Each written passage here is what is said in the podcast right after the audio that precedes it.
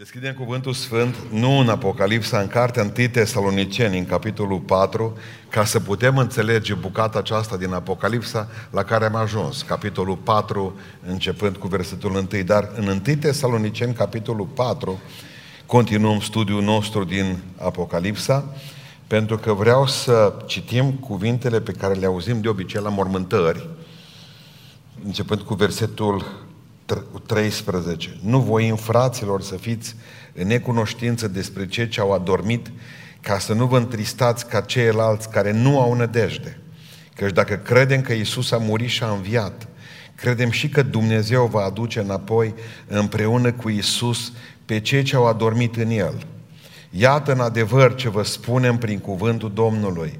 Noi cei vii care vom rămânea până la venirea Domnului, nu vom lua înaintea celor adormiți, căci însuși Domnul, cu un strigăt, cu glasul unui arhanghel și cu trâmbița lui Dumnezeu, se va pogorâ din cer și întâi vor învia cei morți în Hristos. Apoi, noi cei vii care vom fi rămas, vom fi răpiți toți împreună cu ei în nori ca să întâmpinăm pe Domnul în văzduh. Și astfel vom fi întotdeauna cu Domnul. Mânghiați-vă, dar, unii pe alții cu aceste cuvinte. Amin. Reocupăm locurile.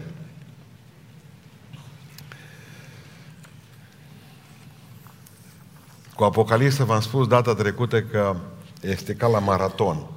Să duc sute de oameni, mii câteodată, nu știu ce maraton și pă, când încep camere de luat vederi pe ei, după aia când îl termină nu mai rămas numai o mână de oameni obosiți. Uh, Mă întreba cineva de dimineață, bine, bine, zice, tu de ce orientare ești? Știți cum e cu Apocalipsa? Cinstit este ca să vă prezint toate pozițiile care pot să fie cu privire la subiectul acesta. Așa e cinstit. Și să vă spun că eu în decursul anului, anilor mi-am schimbat suficient de mult teologia, în așa fel încât acum nu o să vă spun ce cred. Nici vorbă. Nu, nu îndrăznesc asta ci vreau să vă prezint poziția care e cel mai des întâlnită la biserici, cel puțin cu privire la răpire. De exemplu, cartea pe care am citit-o astăzi între slujbă, parte din ea, o carte la care un om a lucrat 15 ani. Da? Este o carte care ne spune că, de fapt, Apocalipsa trebuie datată mai recent, prin anii 60, 50-60, nu așa târziu spre 95, Până în anul 70, spunea omul acela, aduce dovezi pentru asta, vorbim de dovezi. Și ne spune că, de fapt, tot planul cu privire la Apocalipsa este împlinit. Că Apocalipsa este o carte împlinită, care are de-a face cu poporul lui Israel. Și tot ce se întâmplă aici, deja vorbind despre Babilon, cartea se numește Cine este acest Babilon? Și el spune, și dovezile sunt deosebit de clare și de valabile, este că Babilonul este Ierusalimul, nu Roma așa cum știam noi, pentru că și nu știu dacă știți și asta, o să aflați la timpul potrivit, și Ierusalimul este construit pe șapte coline, exact ca și Roma. Dacă tot vorbim de coline, dacă numai atât avem probleme cu cele șapte coline, atunci lucrurile sunt rezolvate. Ori nu a existat nicăieri o mai puternică dacă să nu mă acuze lumea are că sunt uh, antisemit, uh, situația e simplă. Situația e simplă. Eu personal nu cred că noi, biserica, biserică, suntem continuatorii lui Israel. Pentru că în momentul în care zicem că Dumnezeu, văzând greșeala cu Israelul, o trebuie să pună ceva în locul Israelului și ne-a pus pe noi pe biserică, dar mie nu-mi place poziția aceasta. Pentru că eu cred că, de fapt, noi am fost în inima lui Dumnezeu, biserica, întotdeauna. Și nu ca un accident al poporului Israel. Eu cred că noi, biserica, suntem biserică și că nu stăm pe locul lui Israel. Noi stăm pe locul nostru. Și eu cred că Israelul este împlinit prin biserică. Nu noi vom fi împliniți și suntem împliniți prin Israel. Dar asta e o altă treabă despre care eu în această seară mă feresc să discut mai mult. Cert este că vorbesc despre răpire și poziția care face cel mai puțin pagube. Este poziția pe care am să vă prezint în seara asta. Toate, într-un fel sau într-altul, sunt cu probleme. pozițiile. Pentru că există, există o poziție că nu este niciun fel de răpire. Și au argumente biblice. Nu există decât cea de-a doua venire a Domnului Isus Hristos. Apoi există o poziție foarte clară care spune că biserica și atunci se poziționează funcție de necazul cel mare, de cei șapte ani. Și atunci spune că uh, biserica, poziția pretribulaționistă, biserica va fi răpită înaintea celor șapte ani de necaz. Există o poziție care spune că biserica va fi răpită la mijlocul necazului cel mare și că există o poziție post-tribulaționistă, biserica va fi răpită după necazul cel mare, biserica gustând toate aceste orori care se vor întâmpla în necazul cel mare.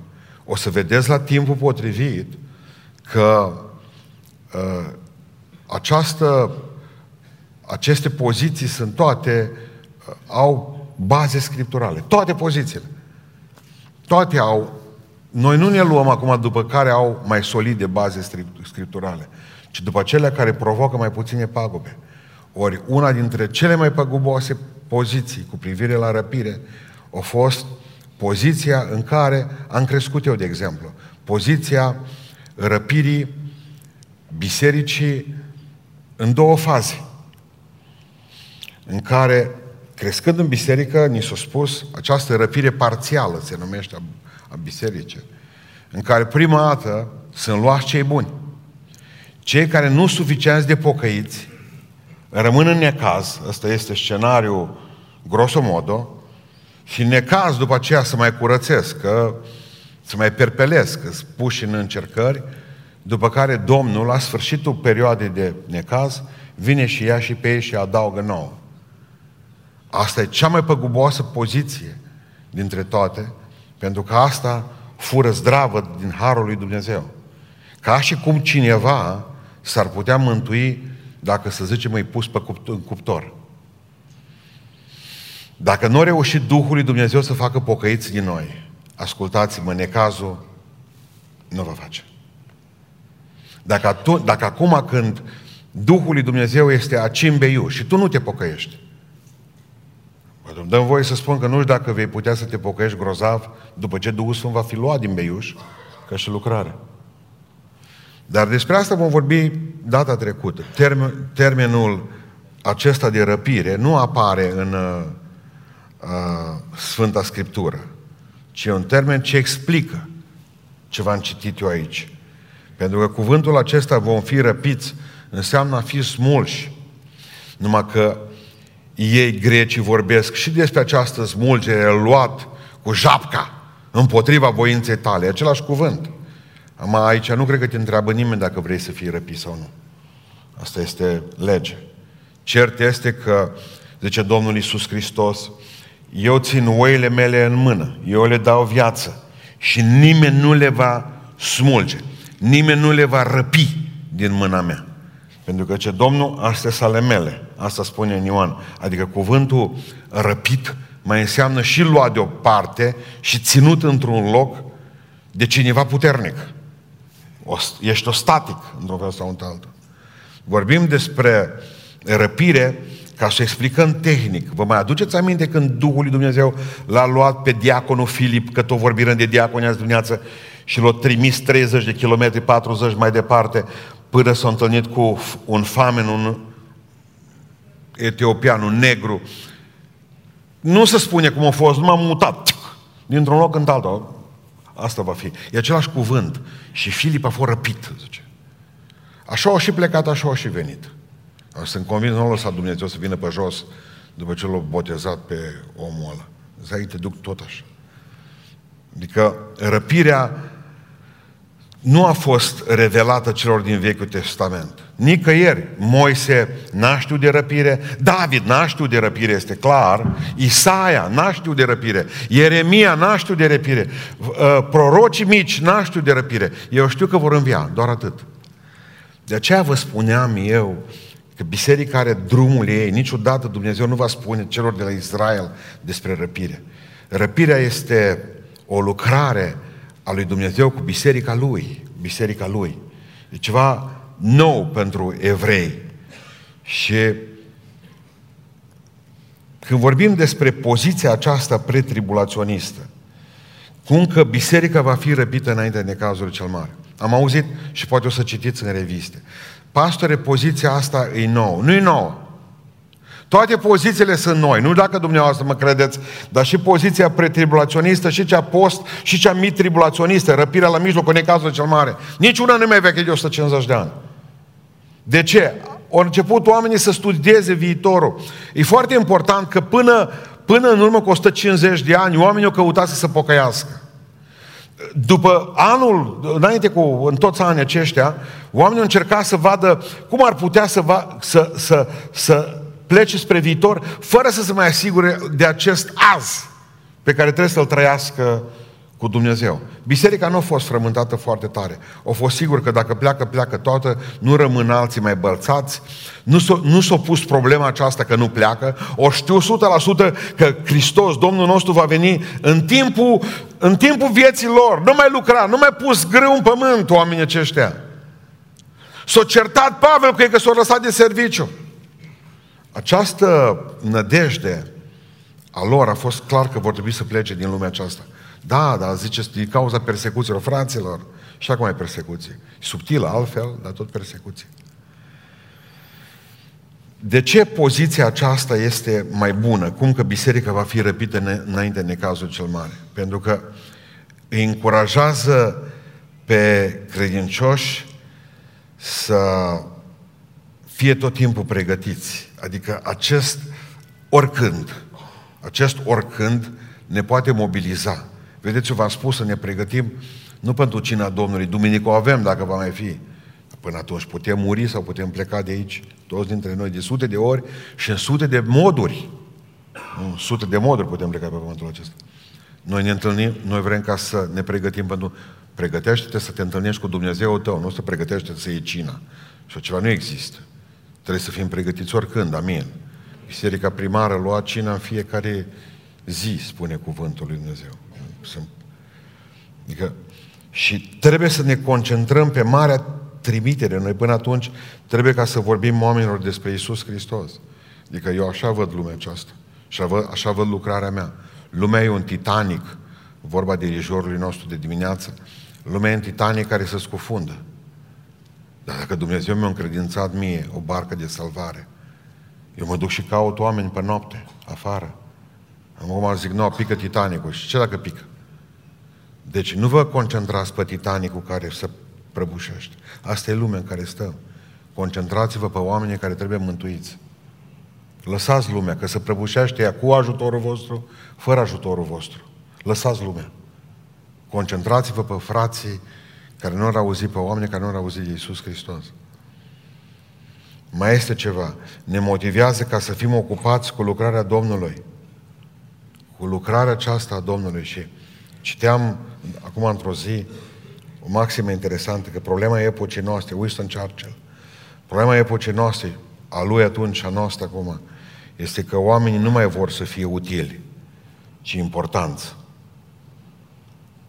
Problema epocii noastre este că oamenii nu mai vor să fie utili, ci importanți. Doamne, fă-ne utili pentru împărăția Ta. Și trebuie să ne separăm de rău. Pentru că, spunea Martin Luther, doar două zile am în calendarul meu. Ziua de azi și ziua aceea când Domnul ori mă va chema la el acasă, ori că voi fi schimbat într-o clipă. Două zile am ziua de azi, să o trăiesc cum vrea Domnul, și ziua aceea pe care o aștept să fie după cum am muncit pe pământul acesta. Deci cert este, dragilor, că atunci când vorbim despre răpire, sigur că, într-un fel sau într-altul, și oamenii din vechime, oamenii de, care au studiat Biblia atunci, cum e Efrem Sirianul ăsta, el a trăit în anul 374 după Hristos în pustie a trăit. Și omul acesta spunea într-una dintre scrierile lui către toți Sfinții lui Dumnezeu adunați înaintea necazului cel mare, ca să nu vadă urgia care va veni. Gândiți-vă cum și-a început scrisoarea Efrem Sirian în anul 374 după Hristos, către toți Sfinții lui Dumnezeu adunați înaintea necazului cel mare, ca să nu vadă urgia care va veni. Clement vorbea în anul 95, că aici e o problemă iar cu, o să mai studiem puțin cartea aceea.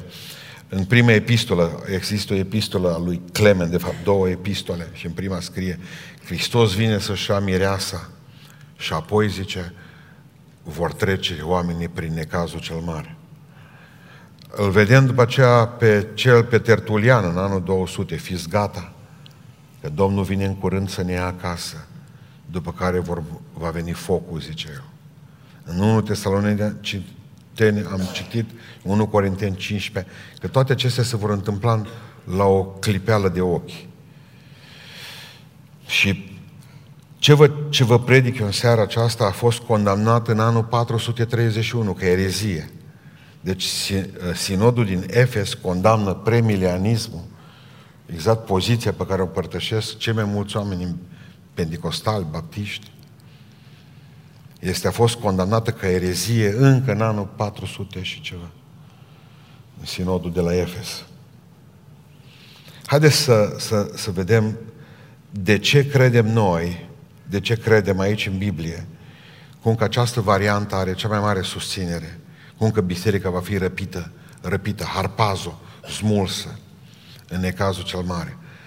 Atenția pentru răpire a fost în mod uh, special uh, vizibilă după două cărți care s-au ecranizat al lui Tim LaHaye. Ați văzut cineva Left Behind, lăsați în urmă. A văzut cineva filmul ăsta? Ridicați mâna sus. Nu vă întreb de alte filme, de asta am zis, Left Behind. Lăsați în urmă, se numește filmul lui Tim LaHaye. E bine, filmul acesta, sigur, am suferă de americanisme, cum că Dracula îl cheamă Nicolae, adică, vă rog să mă iertați, uh, Anticrist îl cheamă Nicolae și din Carpați. Că, cum că românii sunt anticriști. Nu sunt românii anticriști, românii sunt fraieri să fie anticrist, trebuie ca să faci istorie. Românii suportă istoria scrisă de alții. Nu.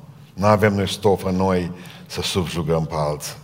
Nu, vă, nu suntem noi anticriști. Nu.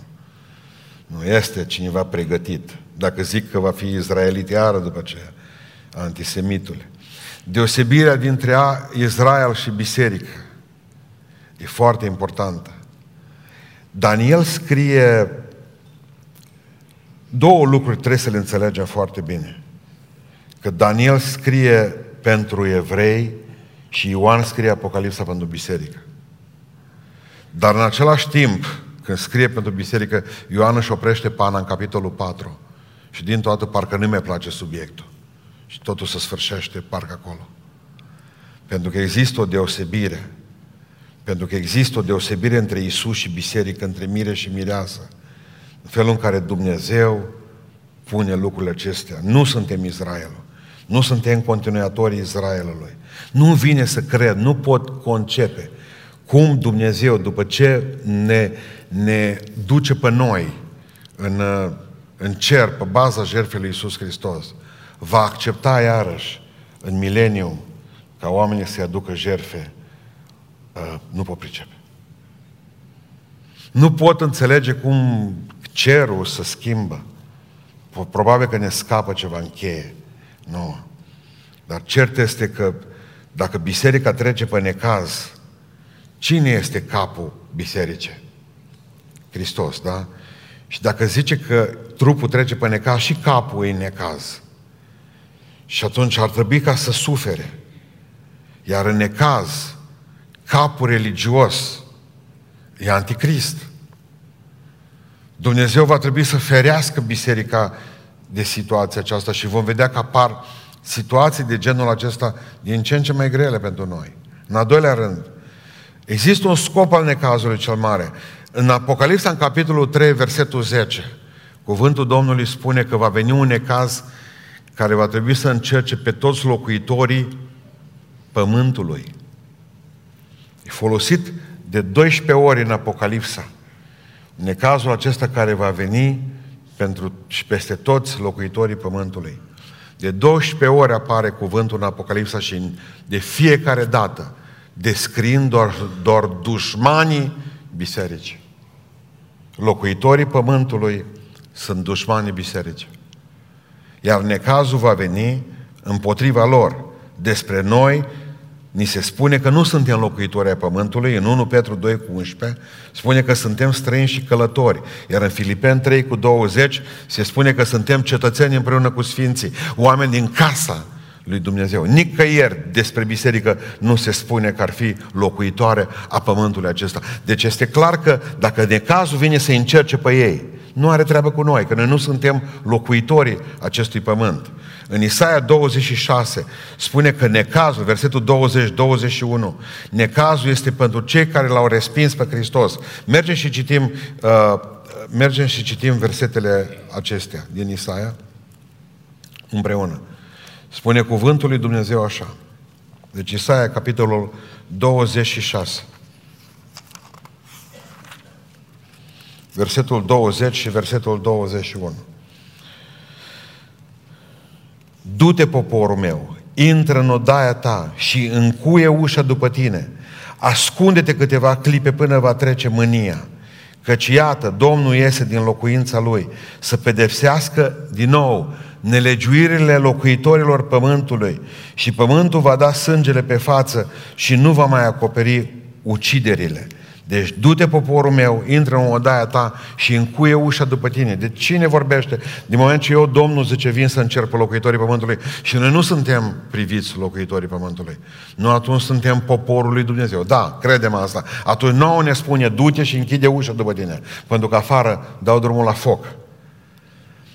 Dumnezeu niciodată nu va nimici pe cel bun cu cel rău. Și asta a spus-o lui Avram. Cum, Doamne, zice Avram, tu nimicești pe cel bun, biserica, sfinții tăi, îi bagi în aceeași oală cu prăpădiță ăștia din lume? Nici de cum, zice Dumnezeu, dacă am oameni în Sodoma pocăiți, să iasă afară din Sodoma și după aceea pun foc acolo.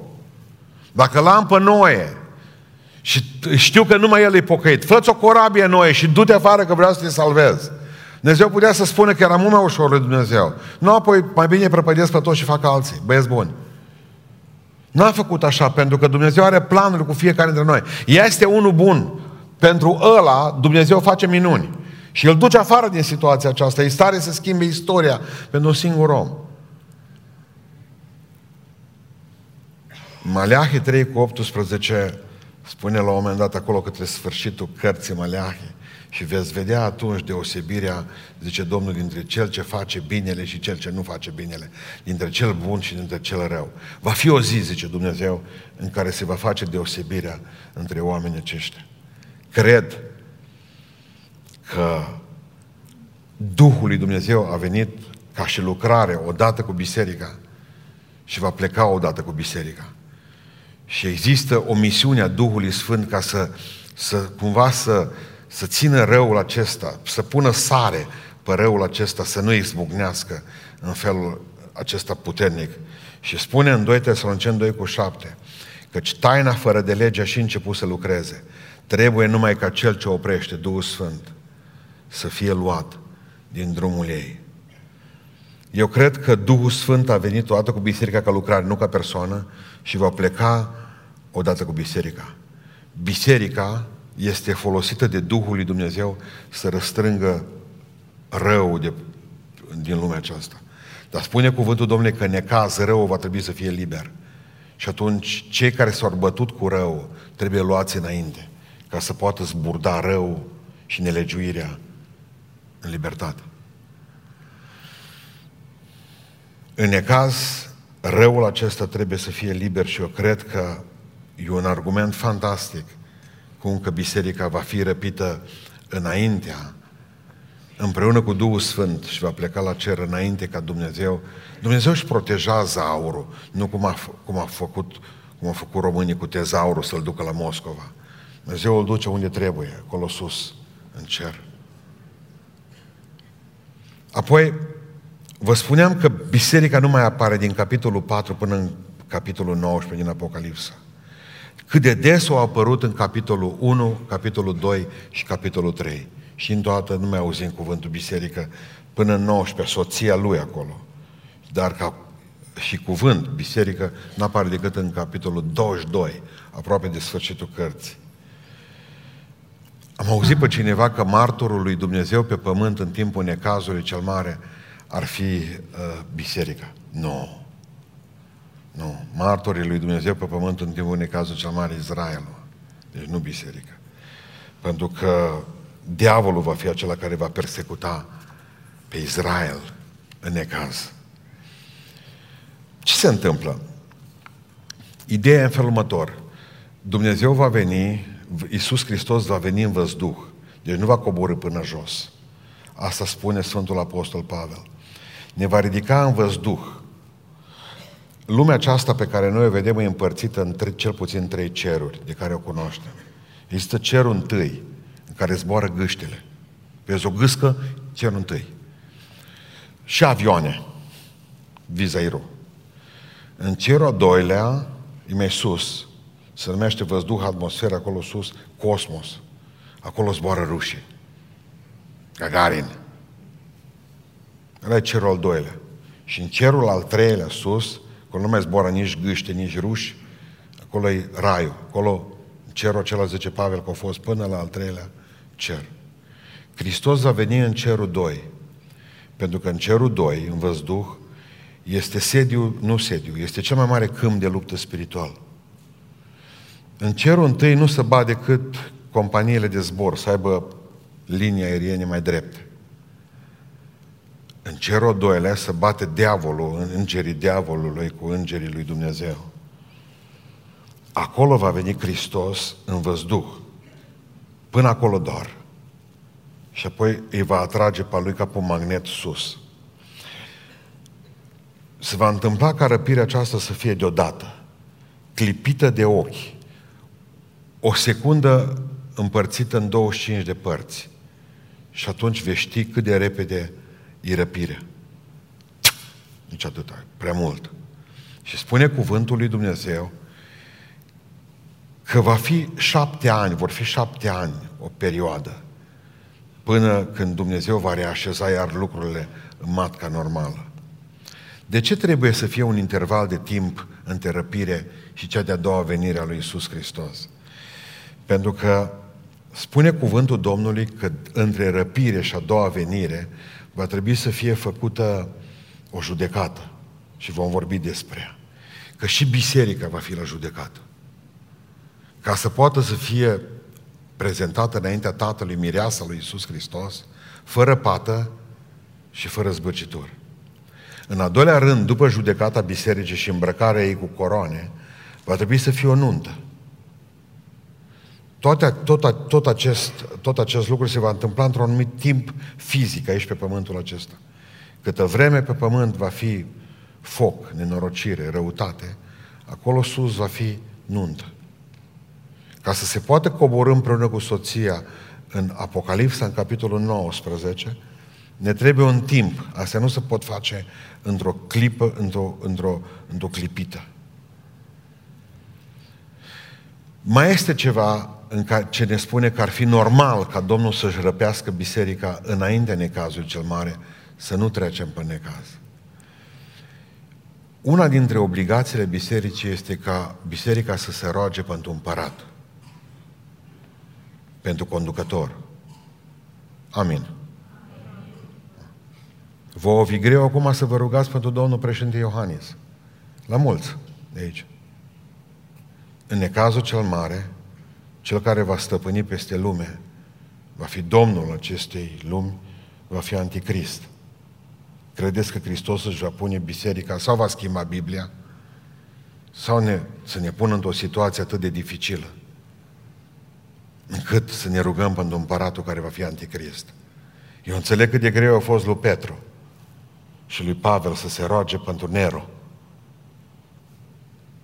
Cât de greu vi dumneavoastră să vă rugați pentru Domnul Iohannis. Ce e greu și ce e imposibil. Și asta Hristos nu vă face. Nu. Ajunge. Spune cuvântul lui Dumnezeu că noi avem un destin pe care dumneavoastră l-ați uitat. Eu voi zidi biserica mea și porțile locuinței morților nu vor putea o birui niciodată. Foarte mulți oameni au dobândit biruință pentru că s-au dus înaintea lui Hristos, Domnul nostru și au spus exact lucrul ăsta. Doamne, eu fac parte din biserica Ta. Nu mă lăsa biruit, pentru că eu știu că biserica Ta este de nebiruit. dă în victorie în numele Tău. Voi să nu uitați din ce armată faceți parte. Și cuvântul Domnului spune în Daniel 8 cu 24 că Anticrist va nimici pe cei puternici și chiar pe poporul sfinților. Așa scrie în Daniel, capitolul 8 cu 24. Da. Va putea nimici vreodată Anticrist poporul sfinților? Care este biserica, dacă Hristos a zis că porțile locuinței morților nu vor putea o nimici niciodată? Da sau nu? Nu. Pentru că sfinții de care vorbește Daniel este Israel și pe Israel va putea să nimicească. Biserica lui niciodată. Această confuzie pe care o faceți între Israel și biserică, faptul că nu înțelegeți că Daniel vorbește, nu vorbește bisericii. Daniel nu a văzut biserica, nu avea cum să vorbească despre. Acolo când vorbește despre poporul sfinților, nu vorbește despre tine și despre mine. Și acolo vorbește despre poporul său. El nu a fost pentecostal, Daniel nu a fost român. Vorbește despre poporul meu. Când vorbește despre conducătorii lui și preoții lui, a lui, a poporului lui. Noi avem un destin glorios pentru că, cum să spune în Apocalipsa 13 cu 7, că i s-a dat să facă război cu sfință și să-i biruiască. Vom ajunge acolo.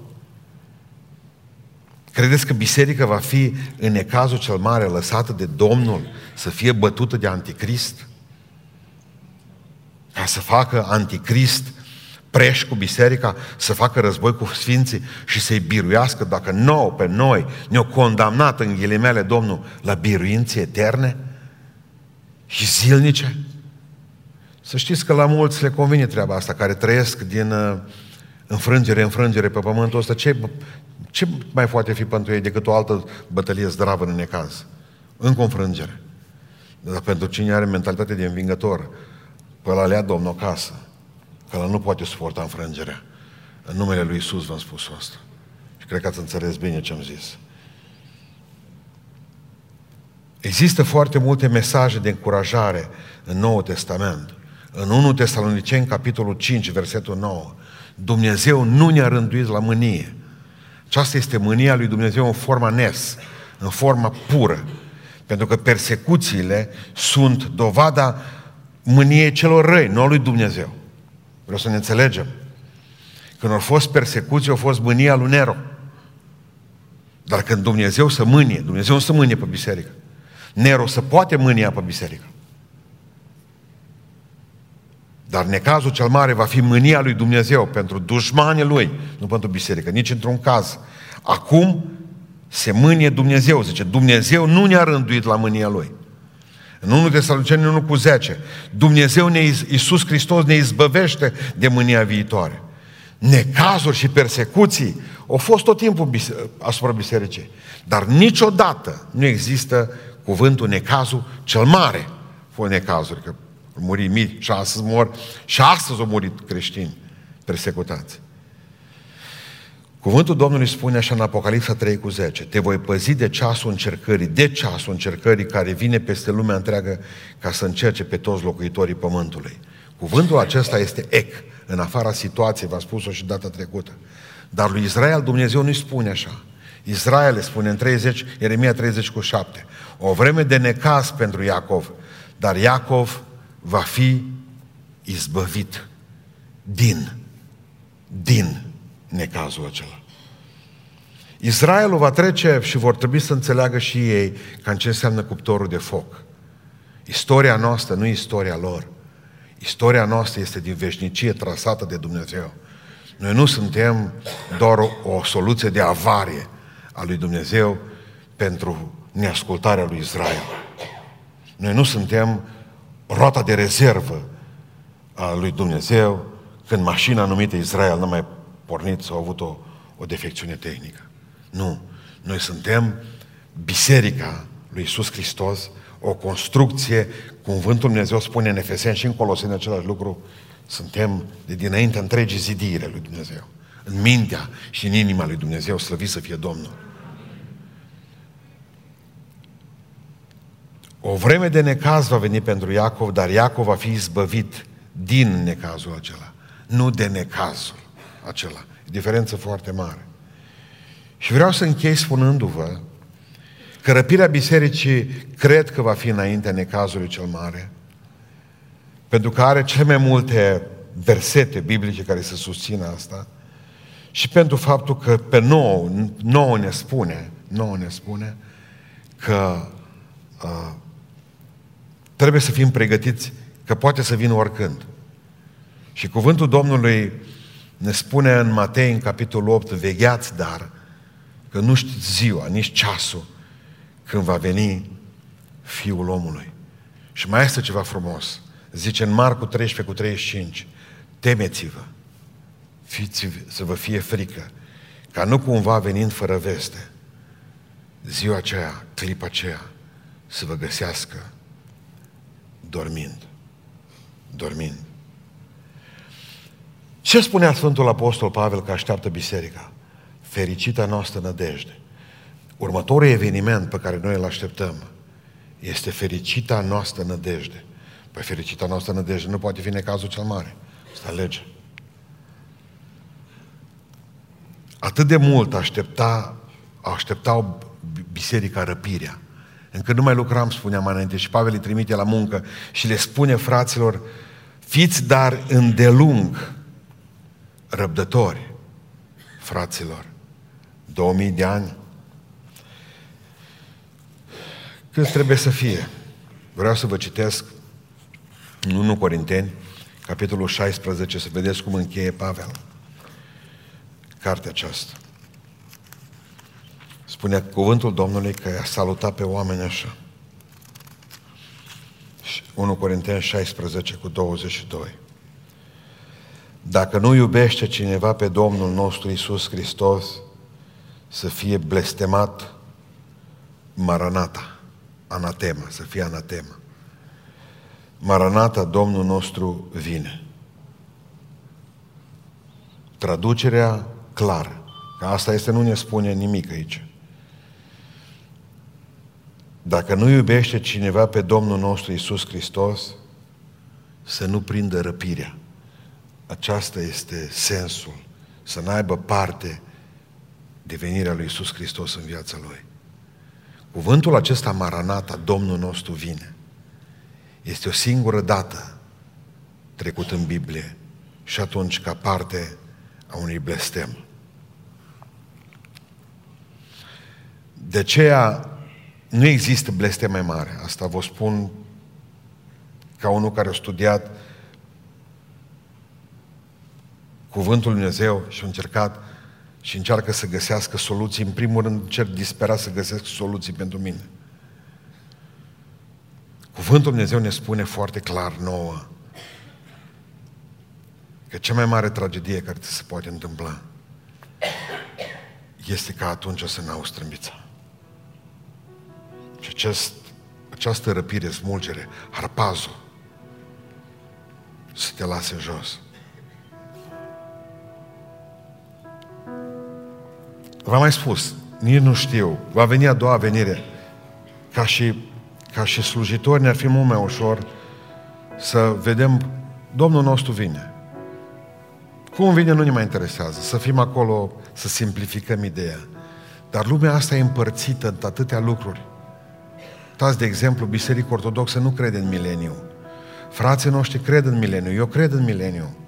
Cred în el, dar nu-l înțeleg de nicio culoare. Vă aduc acasă cartea lui Hochema, Antonie Hochema, Biblia și viitorul, una dintre cele mai puternice cărți în teologie. Un om sincer al lui Dumnezeu. Demonstrează că nu e nici, niciun mileniu. Dar noi așa am fost învățați. Când am fost la școală, ne-au spus că cei mai blestemați oameni de pe fața pământului sunt preteriștii, oamenii care cred că Apocalipsa s-a împlinit toată. Dar nu vă vine să credeți, au vreo 150 de versete care spun că e cam așa. Știți, nimic nu e sigur, ca mormântul lui Moise. Aici poate să fie. Acolo Tot această nesiguranță și o să vă prezint toate pozițiile, că poate că tai cu acasă sau neamurile tale sau biserica de unde faci au o anumită poziție despre răpire, despre evenimentele care vin, despre ce se va întâmpla cu lumea aceasta, ce vom face cu chipul, pentru că dumneavoastră face 666, ce e aia? Vin în curând o să ne schimbe cărțile de identitate. Am parcă văd iar, iar o să facem tămbălău că bagă satana chipuri. Fraților, atâta să fie rău numai, să aveți dumneavoastră o carte de identitate, care o puteți arunca când vreți. Dar dumneavoastră care sunteți spionați cu telefonul mobil toată ziua, Dumneavoastră care sunteți spionați la televizor acasă, orice televizor, Felix ne poate spune, Felix e băiatul nostru de biserică care ne repară nouă pe aici tot ce vedeți. Electronist de când venit din pântecele mamei lui. Și ne poate spune că orice televizor e o cameră video. Și așa cum poate să trimită un semnal, așa poate să înregistreze ce faci în casă, ce vorbești în casă. ai o urmă în universul acesta, ai dat pe o reclamă, nu te mai scapi, 10 ani de zile, tot fier forjat ce ai căutat atunci, sau sobă, pe gaz îți vine. Știu ce te, cu ce te îmbraci, știu ce vorbești, știu ce mănânci, te-ai educat într-un anumit fel. Ce vom face? V-am spus de la bun început că o să fiți dezamăgiți toți care că, căutați în Apocalipsa pe care o să vă predic eu în serile acestea. Wow! Nici o spărietură, nici una n-am. Decât vreau să vă spun că cel mai, cel mai groasnic lucru care poate să ni se întâmplă, să ni se întâmple să spunem, Doamne, noi avem dreptate. Luați-o încet. Numai Dumnezeu are dreptate. Ce știm 100% e că nu știm nimic, fraților. E că avem atât de puțină înțelepciune și că trebuie ca să stăm dependenți de Dumnezeu în fiecare zi. Doamne, dacă vii în noaptea aceasta, ajută-mă să fiu pregătit. Degeaba că vii la mijlocul necazului cel mare sau după necazul cel mare sau să fie numai a doua venire, că nu ești pregătit. Ce cu anticrist, ce va fi, ce nu va fi. Roma, papa, acum o să fii supărați că ideea mea este că până la urmă, până la urmă, să zic și eu, Ierusalimul e Babilonul, nu Roma. Nu, nu vă place ce zic, dar asta e ce cred eu. Și de aia nu o să mă mai spun ce cred. Pentru că Babilonul acela l-a omorât pe Iisus Hristos. Ce mă interesează pe mine de papa de la Roma? Pe mine mă interesează unde o suferit Domnul, nu unde o suferit Petru. Și mereu le-a spus izraeliților, voi aveți tată pe diavolul. Și voi aici în orașul acesta în care eu, zice Iisus, n-am făcut nicio minune. În Ierusalim. Mai greu ca în București. Oriunde. Ce știm este că nimic nu e sigur în afară decât de Isus Hristos și mântuirea prin har. Restul trebuie citit și când ai o anumită părere, zici, domnule, asta e părerea mea. Asta am vrut să vă spun și cu răpirea. Mă rog în această seară, indiferent cum credeți, ce credeți, să ne ajute Dumnezeu în privința răpirii, să ne ajute Dumnezeu să fii gata în clipa aceea. Amin. Și pentru asta vrem să ne rugăm. Vreau să cânt eu o cântare și pe aceea ne rugăm. Alex, tu ești sau tu ești? Zic că e Alex. Lasă-mă că să-mi vină o idee. Așa simt că trebuie să o cântăm acum, da? Cântarea aceasta care ne spune Tu ești floarea din grădină, Tu ești cri nu din lumină tu ești fiul Tatălui de sus. Tu ești rodul sub tare. Asta ne așteaptă.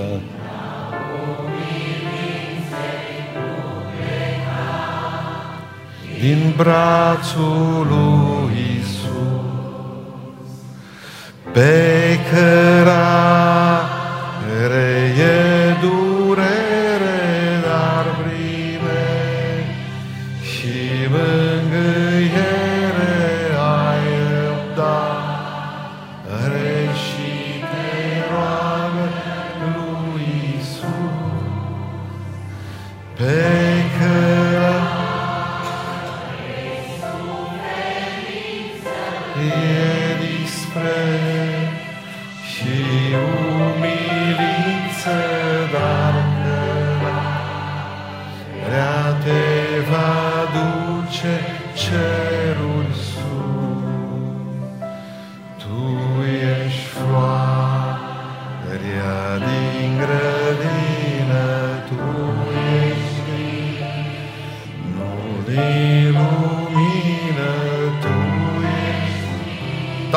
tare și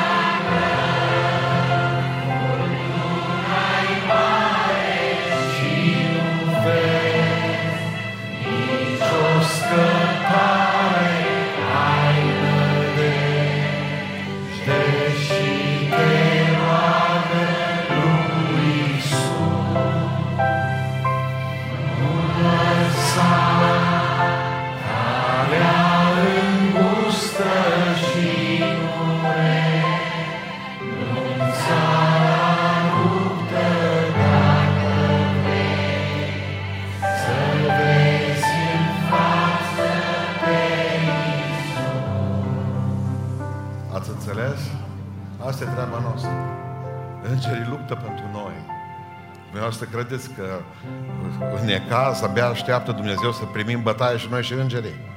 Lui, de aia ne ține să zicem să trăiți Domnul Anticrist? Nu, noi vom pleca. Ne vom duce de aici pentru că Dumnezeu nu ne-a rânduit la mânie pe niciunul dintre noi. să ne pocăim, pentru că necazul cel mare nu pocăiește pe nimeni dacă nu sunteți pocăiți acum aici. O mare mulțime de oameni se vor mântui necazul cel mare. Evrei, voi mai puțin. Hotărâți-vă să plecați cu primul tren. Și dacă ăia se vor pocăi în timpul necazul cel mare, ăia nu o să fie niciodată mireasă. Niciodată mireasă. Mireasa pleacă sus la cer, la început. Vreți să fiți mireasă sau nuntaș? Mireasă, atunci ridicați-vă în picioare și rugați-vă în rost. Ne rugăm ca Dumnezeu să binecuvinteze, să binecuvinteze viața noastră cu pocăință adevărată. Amin. Ne rugăm cu toții Domnului.